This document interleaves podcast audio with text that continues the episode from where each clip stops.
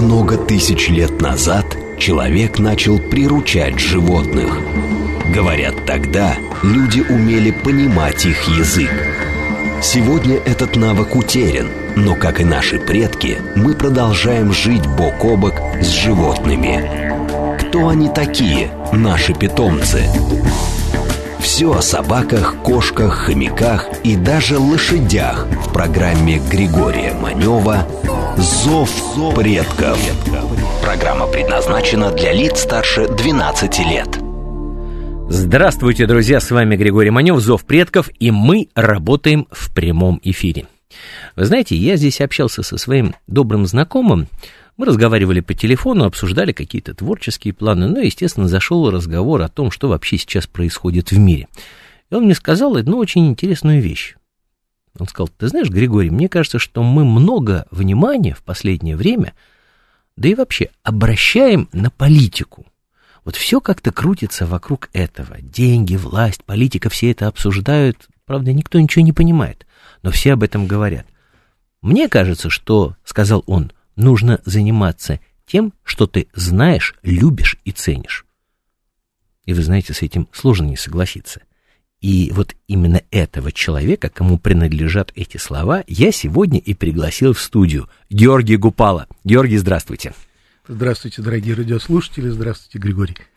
Вы знаете, я все время перед тем, как объявить гостя, называю, естественно, его фамилию, имя, отчество, а плюс еще к этому там какие-то регалии или как-то, в общем, как его можно представить в эфире. Но вот этот человек, который сейчас находится у меня в студии, он настолько разносторонний, разнообразный и интереснейший собеседник, что вот, если честно, с определениями я затрудняюсь. Он и издатель, и путешественник, и натуралист, и, кстати говоря, владелец домашнего животного тоже. Георгий, кто вы, как вы себя позиционируете? Да, трудно сказать. С недавних пор позиционирую себя даже как бананового слизня. Об этом еще отдельно поговорим. Но вообще, конечно, издатель и книжный продюсер. То есть я 35 лет занимаюсь изданием книжек, и в последние годы продюсированием книжек. Такая редчайшая, уникальная профессия для нашей страны. То есть я придумываю какой-то интересный формат, интересную книгу и довожу ее до продажи тиража. То есть это такая вот целая история. Ну, если вы определили для себя отправную точку как издателя, то сначала поговорим об этом. Дорогие друзья, мы с Георгием Гупало познакомились, когда, правда, вот не вышла эта книга с моим участием, но все равно произошло знакомство, когда Георгий делал серию, которая называется Animal Books. То есть ее смысл был в следующем. Известные люди писали от своего имени, вернее, от первого лица писали о каких-то животных. Домашних, недомашних, о крокодилах, медведях, кошках и так далее. И читать это было жутко интересно, поскольку ты знаешь этого человека, поскольку это человек известный, и он ассоциировал себя с этим животным. И вот когда, понятно, что там Николай Николаевич Дроздов, кстати, с кем себя ассоциировал, я не помню. Нет, у нас Дроздова не было, у нас было много других потрясающих. Просто вот Николай Николаевич, он у меня как-то, ассоциируется с животными, я знаю этого человека, прекрасный и замечательный вообще просто и человек. У нас был, например, Андрей Максимов, известный тоже телеведущий и радиоведущий, прекраснейший, удивительный человек, но он очень похож на льва Бонифация из мультика знаменитого с такой белой огромной гривой. Внешне, конечно, поэтому у нас был лев. Или Стас Садальский очень напоминает бульдога, поэтому он у нас был бульдог. А некоторые граждане вообще выбрали себе вот просто принципиально. Вот Дмитрий Быков, например, сказал: либо я буду вомбатом, либо не буду никем. Да, поэтому было здорово. Я очень горжусь. Кстати, внешнее сходство есть. Да. И я очень горжусь тем, что у нас приняло участие огромное количество, 35 книжек вышло, и звезды невероятные были, и большой тираж получился в результате. Но самые любимые у меня книжки те, которые были написаны людьми с хорошим, очень хорошим чувством юмора, потому что, согласитесь, не каждый человек согласится написать... Вот, ассоциировать себя с гремучей змеей. Змея — это да. Ну, вот мы хотели сделать Макаревича гадюкой, и все время, так сказать, смеялись, что вот хорошо, вот и коммунисты скажут, ну, мы же говорили, что он гадюка, да, и либералы скажут, какой молодец Андрей, как он умничка, как вот пошутил. Но на самом деле у нас был замечательный другой автор, директор крупнейшего детского издательства в нашей стране, Росмен. Он рискнул написать книжку «Я козел». Вот, далеко не всякий человек согласится, 2000 сотрудников, да, и вот «Я козел». Или ректор университета печати, тоже мой большой друг, товарищ Константин Антипов написал книжку «Я свинья». Или чудесная телеведущая, радиоведущая, писательница Татьяна Устинова написала книжку «Я скунс». Тоже не всякая женщина на это пойдет.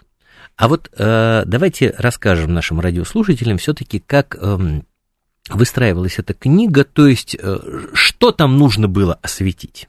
То есть, с одной стороны, понятно, что человек рассказывал о животном, с другой стороны, как-то он, наверное, придавал и свои черты. Именно, именно. Это самое главное, потому что задача была... доказать, что вот его-то зверь самый-самый лучший зверь на свете. Что свинья – это вовсе не свинья, а свинья. Да, конечно, конечно. С любовью, с юмором. Мы старались, чтобы каждая книжка обрела личность. Да, это маленькие дети. Есть сайт animalbooks.ru, зайдите, посмотрите. Это не коммерческий проект уже в данном случае, а просто чисто просветительский. И мы сейчас не коммерческую историю обсуждаем, а это именно такой просветительский проект. И делался он вместе с Московским зоопарком. То есть у нас каждую книжку тщательнейшим образом проверяли специалисты Московского зоопарка, потому что хотя мы и даже изображали людей, зверей немножечко антропоморфными, они могли там пользоваться какими-то предметами, быть в какой-то одежде, но все равно это старались, была такая чтобы... игра. Конечно, это для маленьких, конечно, нужно, чтобы они немножко сказки было. Но все-таки это настоящий, серьезный научпоп. То есть ребенок узнает, где живет зверек, чем он питается, как он выращивает детишек, какие у него есть враги, какие у него есть таланты и способности. И вот это вот таланты и способности — это самая главная тема, которую я, собственно говоря, о чем вообще было бы хорошо бы поговорить. Про... Так давайте поговорим, что нам мешает. Да, потому что вот мы как-то не представляем себе, что у каждого зверя есть совершенно удивительные таланты. Вот хотел я все-таки побольше поговорить о книгоиздании, но, наверное, к этой теме мы еще вернемся, но вы меня толкаете на абсолютно другой путь, и тоже очень интересный. У Георгия Гупало есть телеграм-канал, который называется «Банановый слизень». И там Георгий рассказывает об очень интересных, чуть было не сказал, инопланетянах, хотя эти все существа, живые, животные... Да, однопланетяне. Да, однопланетяне. Мы с ними живем на одной планете, а некоторые обитают вот буквально рядом с нами. Но они настолько необычные. Давайте вот здесь вот по порядку. Во-первых, вот что это за животные и вот кто такой вообще банановый слизень? Ну, начнем с конца. Банановый слизень – это совершенно реальное живое существо, правда, живет он в Америке, абсолютно заслуженно получил такое название, потому что это слизняк, это слизнячок, ну, улитка, только без домика, да?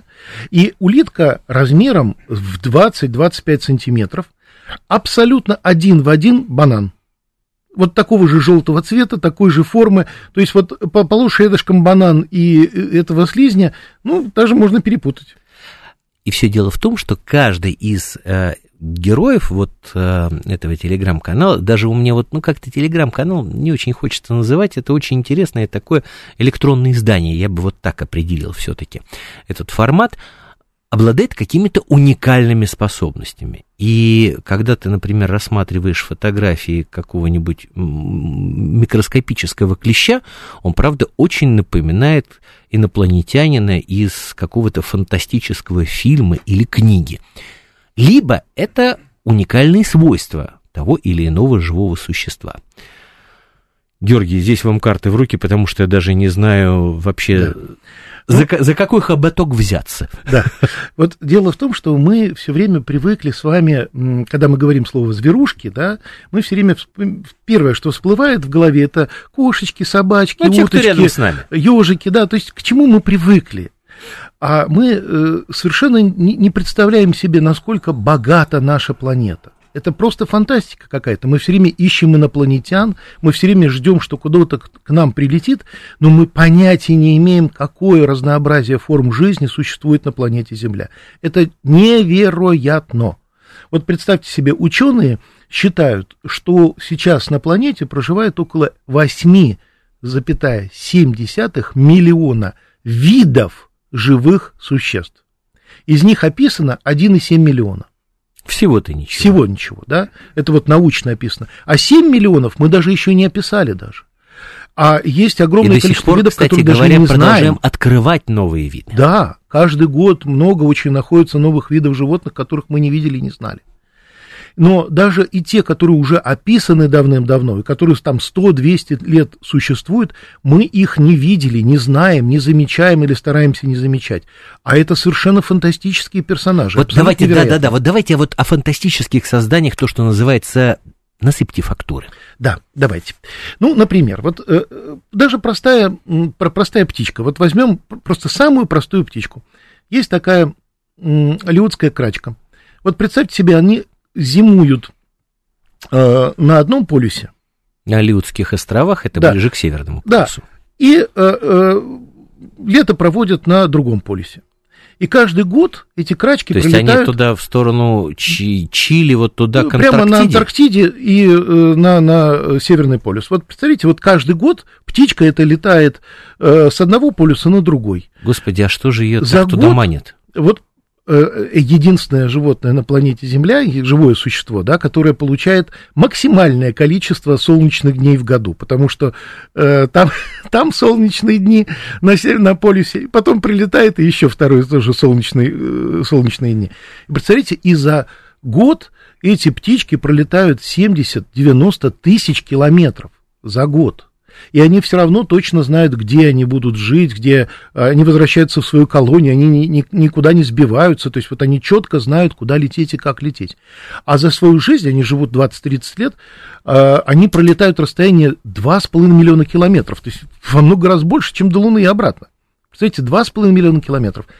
Есть совершенно фантастические бабочки, которые, например, живут на севере Северной Америки, каждый год летят на Южную Америку, да, и пролететь это расстояние они физически не могут, и они летят 4 поколениями. То есть целое поколение, представляете, превращается, вот опять-таки, откладывается яичко, появляется личиночка, да, гусеница, потом появляется кокон. А для чего все это? И они знают, вот представьте себе, вот, прожила, да, вот это все стадии своей бабочка, и она четко знает, что сегодня она взлетает и полетит из Москвы в Петербург, а не обратно. Она четко знает, в какую сторону лететь. И вот 4 поколения летят в одну сторону, а потом 4 поколения летят в другую сторону. Это что? Как это? Ой... Так, здесь я прошу прощения, у нас настолько интересный разговор, что я даже отвлекся немножечко от нашего телеграм-канала. А, дорогие друзья, напоминаю, мы работаем в прямом эфире и, следовательно, ждем ваших сообщений в телеграм-канал, по СМС и, естественно, ваши телефонные звонки. Так, ну, например, в Германии козел – это круто. Считается как босс. Это сообщение... Это и во Франции тоже так же. Да. Ну, кстати говоря, и даже у одного футбольного клуба, если не ошибаюсь, немецкого, у него... Подождите, это Кайзерслаутерн, что ли? Не буду сейчас врать, у него изображен козел. Так, ну, если есть слизни, это говорит о хорошем климате. Другое сообщение. Ну, в общем, да, и, наверное, об экологии тоже.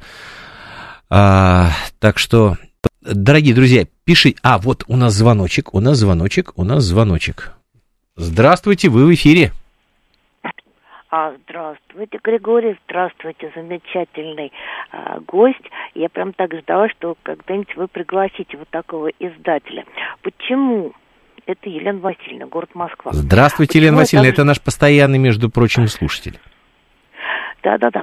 Вот, стараюсь всегда не пропускать, иногда, правда, и вот не получается. Вот, и, значит, у меня вот есть такая необычная просьба. Дело в том, что до Великой Отечественной войны мы, собаководы, я имею в виду не себя, да, а вот предыдущих товарищей из моей семьи вырастали на книгах Бориса Степановича Рябинина. Борис Степанович у нас часто выступал в журнале «Юный натуралист», но первая книга, которую он написал, называлась «Мои друзья».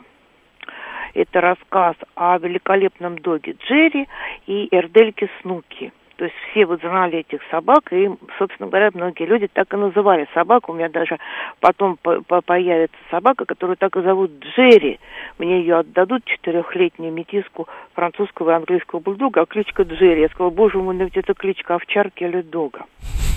Вот. Распространенная кличка вообще была в советские времена. Да, такая распространенная. И знаете, что интересно? Еще были рассказы о верном друге, это уже после войны, там потрясающие совершенно рассказы о собаках, которые проявили себя во время Великой Отечественной войны. Вот наиболее меня там потряс рассказ под названием «Мирта». Как собака, значит, люди эвакуировались, и был пароход изувечен так, что плыть он уже не мог, а рядом находилась, значит, хозяйка. А Мирта, это была собака, так, достаточно редкая тогда порода, Ньюфаундленд. Вот, и пропала и собака, и маленькая-маленькая дочечка этой женщины. И что вы думаете? Проходит много-много лет, она находится на юге, и вдруг видит постаревшую, старенькую Мирту. Оказалось, когда, вот эти вот волны, взрывы, Мирта, ой, извините, плачу даже, вот спасла эту маленькую девочку, крошечку, такую младенчиком. Елена Васильевна, спасибо вам большое. Вопрос какой? А вот ваш замечательный гость, он не мог бы выпустить книги Бориса Степановича Рябинина, потому что, понимаете, мы не можем их нигде купить, а еще у него была великолепная повесть, называется «Нигер». Нигер, это тоже про собаку. Вот, понимаете, не выпускают. Я вот наткнулась, пришла в книжный магазин, мне говорят, вот, пожалуйста, у нас есть Гавриил Троепольский. Я говорю, а Борис Степанович Рябинин есть? Но они все перерыли в книжном магазине. А Борис Степанович Рябинин, как же мы забыли? Ведь это был замечательный собаковод. Причем, почему я еще позвонила? Дело в том, что Борис Степанович Рябинин, он стал собаководом благодаря тому, что приобрел случайно совершенно этого дога Джерри. И клуб, Пермский клуб служебного собаководства стал, в общем-то, собственно говоря, учителем Бориса Степановича. И так он стал потом писать такие совершенно потрясающие, замечательные книги, которые были, просто, знаете, переполнены любовью к животным. Елена Васильевна, я прошу прощения, что вас прерываю, потому что все-таки у нас время программы, оно ограничено. Я понял вопрос, и с вашего позволения, спасибо за звонок, я его даже чуть-чуть переформатирую. Книги Бориса Рябинина, да, здесь, в общем, рассказано, на них выросло не одно поколение вообще граждан, я так буду даже объединять нашей страны, потому что это такое понятие всеобъемлющее. А как вообще сейчас обстоят дела с переизданием таких книг? Потому что, в разумном, добром и вечном мы сейчас, наверное, нуждаемся, как никогда прежде. Да, очень хороший вопрос. Абсолютно согласен с вами, потому что у нас явный перекос, мы начали даже нашу передачу с того, что мы очень увлеклись политикой, какими-то дурацкими абсолютно новостями, неправильными, неразумными, и забываем о том, что мы живем на планете удивительной, прекрасной, замечательной, рядом с нами живут тоже чудесные животные, зверушки. И если посмотрим, есть такой, знаете ли, канал типа нашего «Кинопоиска», только это американский такой специальный канал, который собирает информацию о всех фильмах планеты, которые где-либо когда-либо выходили. И там есть рейтинг. То есть каждый человек может проголосовать за какой-то фильм. И как бы разумней было бы, наверное, увидеть на самом верху этого рейтинга, если посмотреть, какие самые популярные фильмы, какой-нибудь «Титаник», Спилберг. Да, такие фильмы. Блокбастеры. Да. А если мы посмотрим, на самом первом месте, с огромным отрывом от всех «Титаников», будут стоять фильмы о животных. То есть люди в мире очень интересуются, очень хотят увидеть эти фильмы о животных, посмотреть их, потому что потрясающие фильмы BBC, я всем всячески советую, и детям, и взрослым смотреть и так далее. Вот в нашей стране, к сожалению, вот такого внимания к живой природе я не наблюдаю. И то же самое происходит и с книжками. Потому что отношение такое, ну что, кому нужны эти книжки вообще вот сейчас, да, то есть это как бы считается позавчерашним. Подождите, что значит кому нужны? Ну, вы знаете, у нас ведь сейчас средний тираж книги в нашей стране это 2-3 тысячи. Да. На 145 миллионов это катастрофически мало. Это просто ни о чем. И даже если выходят какие-то книги, которые продаются там тиражом, есть такие, там 100-200 тысяч, но это, к сожалению, все равно капля в море, если учитывать, что 145 миллионов населения. Да? И, конечно, мне бы очень хотелось, чтобы книги о живой природе и о собаках в том числе продавались бы гораздо большим тиражом. Я очень надеюсь, что вот мы сейчас вот раскроем небольшую тайну нашим радиослушателям, подготовим скоро, может быть, книгу Григория самого о собаках. Очень вот. Бы хотелось. Да, и сделаем. Но все равно это... Вот такую хочется книжку продать там тиражом 300-500 тысяч экземпляров. Не ради денег, не ради зарабатывания денег, поймите, а чтобы люди увидели вот и стали хоть чуть-чуть добрее, хоть чуть-чуть милосерднее. Вот а цель-то. Вот почему вы считаете, Георгий, я прошу прощения, что перебиваю, не сочтите это за хамство, просто, ну правда, время в эфире ограничено, так что сразу извиняюсь. Почему сейчас они не востребованы, эти книги, их не хотят издавать в издательстве? В чем суть, почему? Потребности нет. Вот нет действительно нет потребности рекламы, у людей. Нет потребности у людей. И рекламы нет желания. Не хватает. Так. Рекламы не хватает, это действительно так. И нет рекламы, достаточного количества вот, рекламы, пропаганды чтения. Вот есть ужасное слово пропаганда, да, но здесь оно как раз лучше всего применимо, потому что нужно людям рассказать. Ведь, понимаете, без хлеба, молока, колбасы мы прожить не сможем. Нам нужна одежда, нам нужны лекарства, это все. А книжка – это не продукт первой жизненной необходимости. И без книжки можно прожить. И прожило миллионы вот, людей проживают без книжки и проживало раньше, да, без книг. И ничего. И, но что делает книга? Ведь это же передача, очень важная передача информации от поколения к поколению. Вы знаете, я сейчас хочу буквально вот одну коротенькую историю рассказать. Я несколько лет тому назад, мне попался потрясающий, дивный рассказ Евгения Весника, нашего чудеснейшего, великого советского актера. Дядя Женя Весник, мне с ним, кстати говоря, посчастливилось работать на радиостанции, говорит, Москва 25 лет назад. Круто. Да. Но это был великий, великий человек, великий актер, выдающийся актер. И он был еще и фронтовиком, воевал. И когда-то в Кенигсберге случилась с ним такая история. Пришли они на старую брошенную ферму немецкую, хозяева ушли, и в центре этой фермы на цепи сидела овчарка. И, конечно, с ума сходила, потому что хозяев нет, она одна, тут приходят какие-то посторонние люди с автоматами, то есть, конечно, это все ужасно было.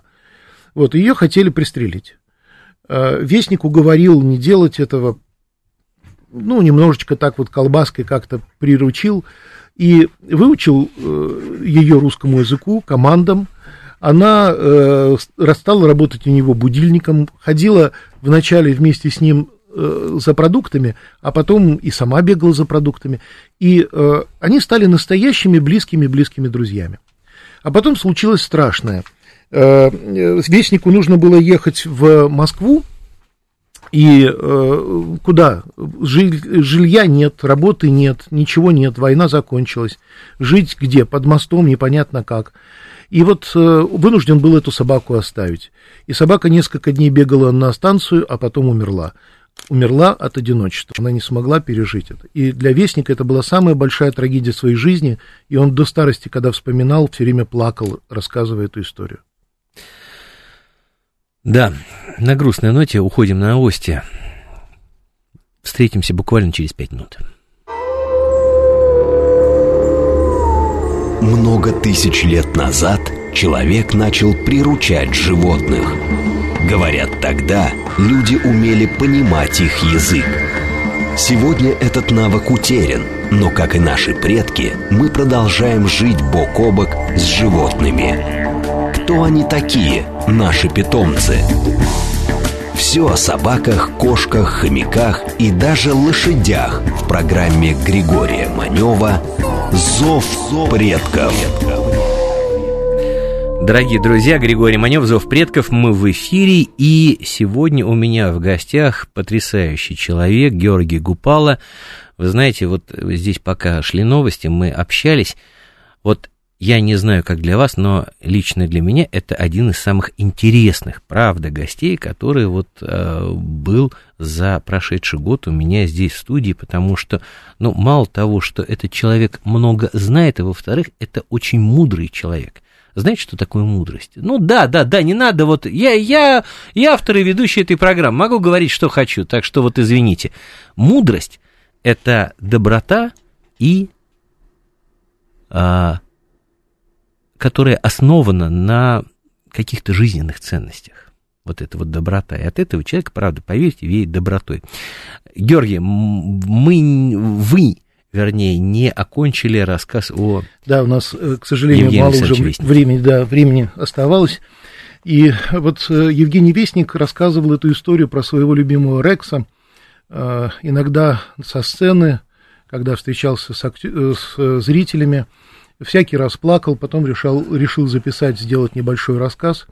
И меня этот рассказ настолько тоже потряс, потому что ему уже было там 80 лет, а он с болью вспоминал Рекса и понимал, что совершил какой-то страшный, непоправимый поступок. То есть есть какие-то поступки, которые мы не можем исправить в этой жизни. Что-то мы можем исправить, а что-то нет.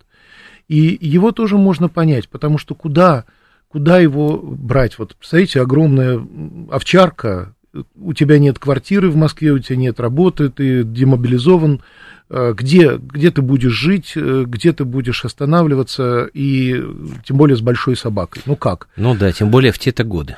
В те-то годы, да, просто даже костей, там, питание, это же только вот война закончится, 45-й год, понимаете, лето 45-го года, или там какой-то осень. И его можно понять. И вот этот страшный грех, который он совершил, он не мог искупить до конца дней своих. И он ужасно переживал. И собака тоже, представьте себе, она верой и правдой служила немецким хозяевам, наверняка любила их, потом ее бросили, появился новый друг, русский друг, и он ее бросил. И, конечно, собака, это просто, даже вот действительно плакать хочется от одной мысли, что переживала эта несчастная овчарка. И вот я хотел издать эту книжку, и сделал ее, выпустил, и у меня такая боль, что с горем пополам мы там продали около 5000 экземпляров этой книги, хотя она маленькая, крошечная, и, мне кажется, что каждый человек должен был бы ее купить. Она называется «Прорекс», я не знаю, есть ли она где-то сейчас в продаже или нет, но каждый человек должен был бы ее купить и в обязательном порядке прочитать своему ребенку, потому что если мы не будем воспитывать ответственного отношения к жизни, к своим подопечным, к своим близким людям, мы никогда не сможем построить нормальное, доброе, светлое общество. А вы знаете, вот такие вот истории, такие рассказы, они на самом деле запоминаются, потому что вот мне, например, запала в душу история, вернее, это был фильм. Его нам показывали в школе, я учился в Москве, в 204-й школе, она находится на Сущевском валу, у нас вообще была замечательная школа, и нам показывали фильм, короткометражный фильм, и там в главной роли был Михаил Андреевич Глузский. И я... не помню, о чем это, помню там про собаку, там что-то такое, но я не помню конкретно, о чем фильм. И в конце герой Михаила Андреевича Глузского, он говорит: ни в большом, ни в малом нельзя быть предателем. И вот эти слова мне запали в душу. Ой, продолжаем разговор. Выдохнули, а то что-то как-то... Такая тема тяжелая, сложная. Да, тяжелая и сложная. Давайте вот о чем еще поговорим. Вот у нас, если мы выйдем сейчас на улицу и спросим про первого попавшегося встречного, верующий человек скажет: да. У нас сейчас все стали верующие люди. Вот почему-то так очень быстро, автоматом, прям бац, и включились. И когда ты задаешь вопрос: а ты вот считаешь, что Бог сотворил этот мир, всех этих животных, всех этих зверушечек? Да, конечно, да. А когда начинаешь выяснять, вот смотри, вот есть, например, вот такой вот зверек, там какой-нибудь клещ такой, или глист, или там какой-нибудь червяк, да, или паук. Фу, какая гадость, немедленно убирайте это изображение, я не хочу про них слушать, я не хочу на них смотреть, это гадость, гадость. Я сегодня вспоминал о Николае Николаевиче Дроздове. Вы помните, как он всегда, с какой любовью он рассказывал о змеях? Он их было видно, что человек всей душой любит. И, конечно, кстати говоря, вы знаете, вот Николай Николаевич, во-первых, это человек, который мне посчастливилось с ним общаться, на телеке, а об этом человеке никто дурного слова сказать не может, его все за глаза называют дядя Коля. Он знает об этом, но меня в свое время, я прошу прощения, просто вот раз пошла такая пьянка, воспоминания. Я когда общался с ним первый раз, я очень переживал, потому что я был режиссером на одном проекте, а он был голосом проекта. Я очень переживал, то есть вот сейчас должна войти живая легенда, вот Николай Николаевич Дроздов, я этого человека видел с детства, и он заходит в студию, я как солдат выпрямился по стойке смирно, вот, протянул руку, Григорий, он говорит, Николай. И вот это вот меня, вот Николай, оно полностью обезоружило. Не Николай, а Николай. А все его за глаза зовут до сих пор дядя Коля. Вот очень хотелось рассказать вот эту вот историю. Уж прошу прощения, что прервал, потому что у меня вот как-то о всяких вот таких вот неприглядных гадах и Николая Николаевича Дроздове, они у меня как-то вот вместе сосуществуют вот в голове. У меня вот, к сожалению, тоже в голове это склеивается, потому что я вот все время всем говорю, если положить на одну чашу весов всех насекомых и пауков, а на другую чашу весов положить всех млекопитающих, включая человека, да, вот все миллиарды людей, слонов, носорогов, жирафов, китов, всех млекопитающих, то вот чаша с насекомыми и с пауками в 30 раз будет больше, тяжелее, вернее, не больше, а тяжелее, чем чаша с нашими, значит, носорогами и всеми миллиардами людей. Вот, Земля вот, Георгий, это планета, я прошу прощения, что перебиваю, опять же, вот на правах ведущего, я знаю, что у вас безумное количество интересных историй, связанных вот как раз вот с этими внешне неприглядными гадами.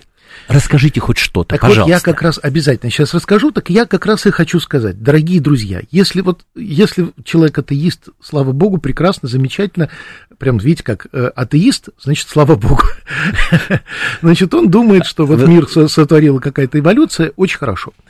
А есть люди, которые веруют в Бога. И вот мне кажется, что самая большая проблема вот у этих людей как раз в том, что они абсолютно не интересуются творением Божьим и относятся к этому всему как, ну, какому-то фу, какая гадость. Вот слушайте, это вот это неправильно. Согласен вот с вами, я вам потому расскажу, что у нас в студии был мой очень хороший знакомый, товарищ, батюшка, православный священник, отец Савва, и он по первому образованию, он биолог, он рассказал много чего интересного. Умничка, замечательно. Такие редкие люди тоже бывают, это прекрасно, что они есть, но вот хотелось бы, чтобы было побольше таких людей. Вот я вам сейчас хочу рассказать про одно удивительное существо, которое... у нас программа 12+, но многие сразу скажут, фу-фу-фу, я это слушать не хочу. Хотя вот те, кто послушают, они потом месяцами будут эту историю пересказывать. Вот представьте себе, даже в нашей земле, вот в России, да, проживает такой вот персонаж, называется ланцетовидный сосальщик.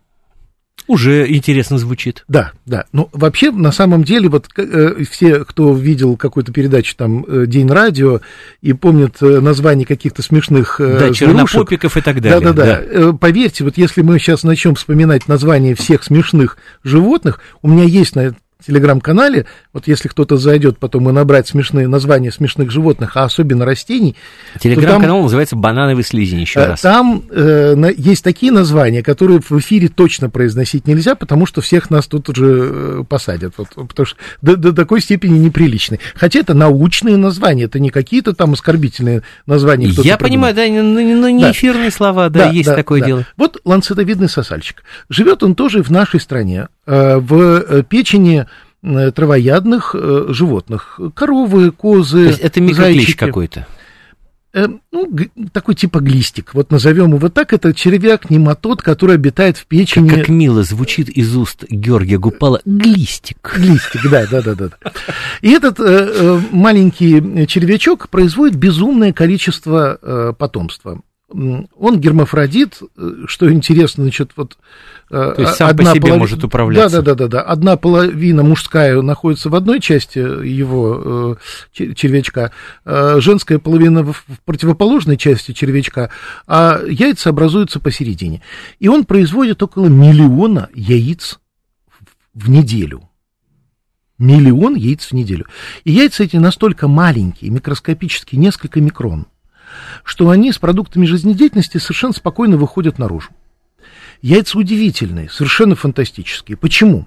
Несмотря на то, что они всего несколько микрон, они имеют двойную скорлупку, там между ними еще маленький промежуточек воздуха, и они могут выдерживать температуру от плюс 50 до минус 50. Это к вопросу о том, что нужно готовить... Да, выживаемости и о том, как нужно готовить мясо на будущее. Вот если кто-то хочет не отравиться, то... Потому что у человека они теоретически тоже могут быть, если ты не свежее сырое мясо, отравленное можешь съесть. Так вот, и могут пролежать на земле эти яйца до 20 месяцев. 20 месяцев, вы представляете себе? И вот... До чего эти яйца? Это загадка вообще непонятная совершенно. Вот живое существо живет в печени, да? А дети, все дети, без исключения, вымываются наружу. Как им попасть обратно в печень? Вот какая загадка. И, казалось бы, ну, все очень просто. Вот кошка родила там котят, собака, щенков там каких-то, да? А здесь, посмотрите, какой сложный, непростой путь. Да? Яйца оказываются на земле. Мимо должна проползать улиточка определенного вида. Эта улиточка всегда находит какие-то вкусняшечки в том, что продукты жизнедеятельности животных, жвачных животных. Да? Как все запущено-то сложно. Это еще только начало, подождите. И вот она, совершенно не подозревая ничего, съедает эти яйца, потому что она их не видит даже. Они настолько маленькие, что улитка их не видит. И как только обитатель этого яйца оказывается внутри улитки, вот в этом маленьком крошечном создании, представьте, что-то щелкает, он понимает, что он оказался в своем новом домике. Начинается перерождение, очень сложное, потому что из каждого яйца выходит только одна личинка, но эта личинка несколько проживает этапов своей эволюции и еще умудряется размножаться. Так что из одного яйца может получиться до 400 000 новых персонажей. 1 000 000 яиц в неделю. Дорогие друзья, мойте руки перед обедом. Да. Но дальше больше. В какой-то прекрасный момент, вот прожив там несколько этапов своей жизни, эти червячки начинают собираться в легких улитки, вырабатывают специальное клеящее вещество и склеиваются в маленькие комочки. Их там 1000, и они склеиваются в комочек в 1-2 миллиметра. Улитке это становится крайне неприятно, неудобно. Она вырыгивает этот комочек, потому что он мешает в легких. Да? И вот опять-таки личинка оказывается снова на земле. А ей-то надо попасть куда? К зайцу в... Ну, понятно, да? И вот к млекопитающему. И вот тут появляется еще один новый домик. Должен мимо пробегать муравей. И как только этот муравей совершенно случайно цепляется за этот липкий комочек, эти существа мгновенно устремляются внутрь муравья, обустраиваются там, проживают, опять-таки, достаточно большую, интересную, насыщенную культурную жизнь. И в какой-то момент они начинают собираться уже в полет, в путешествие, потому что им нужно сделать так, чтобы, попав уже в млекопитающее, они не погибли. Да? Соответственно, вот каждая эта личиночка строит вокруг себя очень крепкий такую капсулу, да, корпус, который позволит спокойно пережить попадание в желудок. Но как сделать так, чтобы корова захотела съесть муравья? Коровы же не муравьеды, вот, да, и кабаны тоже. Да, вы сейчас как раз... И вот тут возникает вопрос. Да. А что же сделать, как ее заставить съесть муравья? И представляете, что происходит. 2-3 этих личинок становятся самоубийцами-камикадзами. Они пролезают в голову муравья, перегрызают там какие-то нейроны, они точно, четко знают, что где грызть у муравья, и муравей превращается в зомби. Днем он абсолютно нормальный, как все. То есть вот совершенно бегает, занимается всеми делами, то есть неотличим от всех своих собратьев. Но как только спускается ночь, и все муравьи устремляются в муравейник, этот муравей выходит из муравейника, идет как можно дальше, находит как можно более высокую травинку, забирается на самый-самый верх и повисает челюстями на этой травинке. И висит так всю ночь, ждет, когда кто-то решит ночью похомячить, что-то там пожевать, перекусить, и случайно съест его вместе с травинкой. И если за первую ночь не получилось, он утром с восходом солнца снова возвращается в муравейник, и так продолжается много-много дней, а иногда и месяцев, до тех пор, пока корова или зайчик или кабанчик не съест эту травинку. И вот тогда уже эти существа попадают в свою нормальную среду, вырастают, становятся папами и мамами и начинают производить потомство. Вот представьте себе, вот как это можно было придумать? Вы знаете, вот такое впечатление, что вы сейчас пересказываете какую-то фантастическую книгу, повесть. Что самое интересное, я-то сижу сейчас напротив Георгия, вот он смотрит на меня вплотную. Мало того, что рассказ интересный, так он еще и гипнотизирует. Да, своими я вот этими... Я поэтому и не люблю, честно говоря, даже художественную литературу, потому что если мы... вот представить ни один фантаст не может столько чудес, сколько есть на белом свете. Ни один. И насколько сложны бывают способы размножения, насколько сложны бывают интересная жизнь.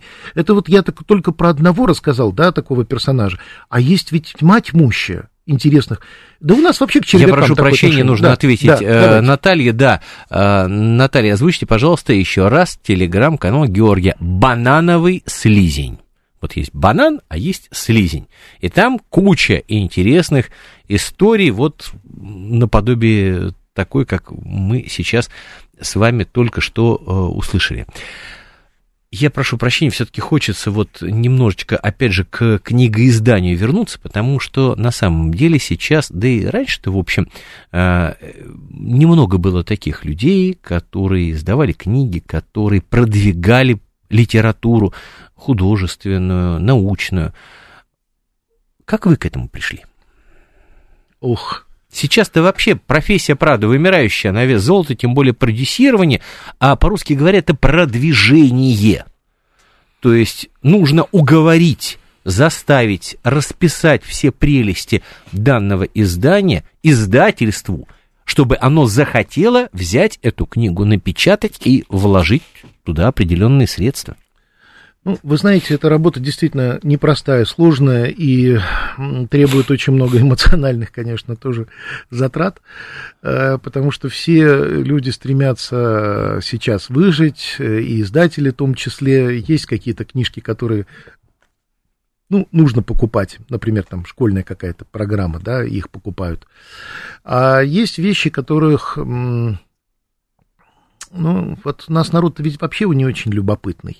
Вот, к сожалению, в массе своей, я не говорю сейчас про всех, да, а в массе своей, мы очень консервативны. Не очень согласен я здесь с вами, ну ладно, это вопрос философский. Мы довольно консервативны, мы вот все вот это вот воспринимаем новое с трудом. А подобные книжки, любая, не только про животных, это можно любую тему коснуться, это все вот с большими какими-то там боями все это продвигается, да. И, конечно, очень грустно и печально, что так мало наши СМИ уделяют внимание пропаганде чтения, еще раз простите за это слово, пропаганда, и популяризации чтения, лучше так назовем, да, и мало рассказывают о тех хороших книжках, которые выходят. У нас безумное разнообразие книжек сейчас, да, в нашей стране. Я прошу прощения, давайте так, вот, чтобы не быть голословным, вы следите за этим книжным миром. На ваш взгляд, самые интересные книги, которые вышли вот в последнее время и которые бы вы рекомендовали? Давайте вот мы сделаем как. Есть несколько издательств, которые я бесконечно люблю, и мне очень хочется их хотя бы помянуть, вот, потому что есть издательства, у которых это настоящая миссия такая, просветительская миссия. Это прежде всего Альпина, издательство Альпина. Вот обратите внимание, там огромное количество научно-популярных книжек выходит, очень интересных, невероятно интересных. Художественная литература. Кстати говоря, очень интересные исторические книги в этом издании. Да, великолепные совершенно. Есть очень милые небольшие детские издательства, которые... Вот я сейчас недавно Бимок, по-моему, вот, извините, пожалуйста, я сейчас могу ошибиться, потому что необычное слово, вот буквально недавно нашел ростовское издательство, которое маленькое, новоначальное, буквально несколько лет тому назад появились, они делают совершенно фантастические книжки для детей с вырубками, там, с окошечками и так далее, невероятно... Чтобы именно заинтересовать ребенка. Да, невероятно фантастически талантливо придуманные книги. Вот фантастика какая-то. Есть очень милые издательства, там, «Самокат», детские книжки тоже делают. Вы знаете, много есть хороших издательств, есть много хороших книжек, и слава богу, что у нас такое разнообразие. Говорю, 110 тысяч наименований. Мы входим в пятерку крупнейших книжных стран мира по количеству наименований. К сожалению, сейчас уже не самая читающая страна, но... по количеству книжек на душу населения мы уступаем всем странам Европы. Причем с большим, жутким отрывом, просто чудовищным отрывом. То есть мы, Сербия, Финляндия, это просто небожители для нас. Я уж не говорю про там, Англию, Францию, Германию, потому что это просто несопоставимые рынки, несопоставимые. Ну вот представьте себе, недавно принц Гарри тут напечатал, издали книжку принца Гарри, его там какие-то рассказы про Букингемский дворец. Первый тираж 2,5 миллиона экземпляров, первый тираж.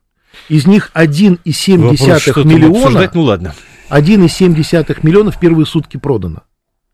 Понимаете, вопрос здесь не в том, что мы чего обсуждаем. Вопрос в том, что вот есть интерес к книге. Вы знаете, вот, дорогие друзья, я поделюсь, поскольку все-таки у меня вот 3 сыновей, я поделюсь тем, как я подсадил вот своих детей на любовь к книге. Изначально это были комиксы, потому что мы вот так вот относимся вот к комиксам, ой, фу-фу-фу и так далее. Дорогие друзья, ничего нового, вспомните, в нашем детстве был такой журнал для детей, назывался он «Веселые картинки». А сейчас эта индустрия комиксов, кстати говоря, есть комиксы и для взрослых, и, в общем, каждый волен выбирать себе что-то свое. И вот мы подсадили детей, когда начали сначала детские комиксы, где было больше рисунков и меньше текста. Потом чуть больше текста, потом еще чуть больше текста, потом иллюстрированные книги. И вот сейчас у меня сыну 12 лет, он читает все, что не приколочено. Только потому, что у него уже есть привычка. Георгий, а вот вы как можете посоветовать решить эту проблему? Эту проблему решается очень просто. И просто, и сложно одновременно. Потому что, с одной стороны, вот если ребенок... Это всего касается. Вот родители... Это образец для подражания. Если родитель сам постоянно читает, он сам постоянно с книгой, и ему это интересно, и он пересказывает, он обсуждает, он разговаривает с ребенком, да, то и ребенок тоже будет читать. Если этот родитель просто отдает книжку только для того, чтобы ребенок отстал и не мешал ему, естественно, он какое-то первое время под насилием он соглашается, а дальше... конечно, книжка забивается. И это очень печально. Вот нужно больше читать самим родителям. Вот это мой призыв. И читать вслух, кстати говоря. Обязательно. Обсуждать причем. Не просто читать вслух, а обсуждать. Потому что это очень интересное познание мира. Дорогие друзья, читайте сами, читайте своим детям. Рассказывайте такие интересные истории, которые вы можете найти, опять же, еще раз. Это не реклама, это не коммерческая реклама, вернее, на телеграм-канале «Банановый слизень». Дорогие друзья, время нашей программы, к сожалению, ограничено, уж такая избитая фраза, и мне остается только поблагодарить моего сегодняшнего гостя Георгия Гупало. Георгий, спасибо вам огромное. Обязательно ждем вас еще в гости. Спасибо большое, что пригласили, и всего доброго, дорогие радиослушатели. Дорогие друзья, Григорий Манев, «Зов предков». Обязательно услышимся на следующей неделе. Берегите себя и своих питомцев. Всего хорошего.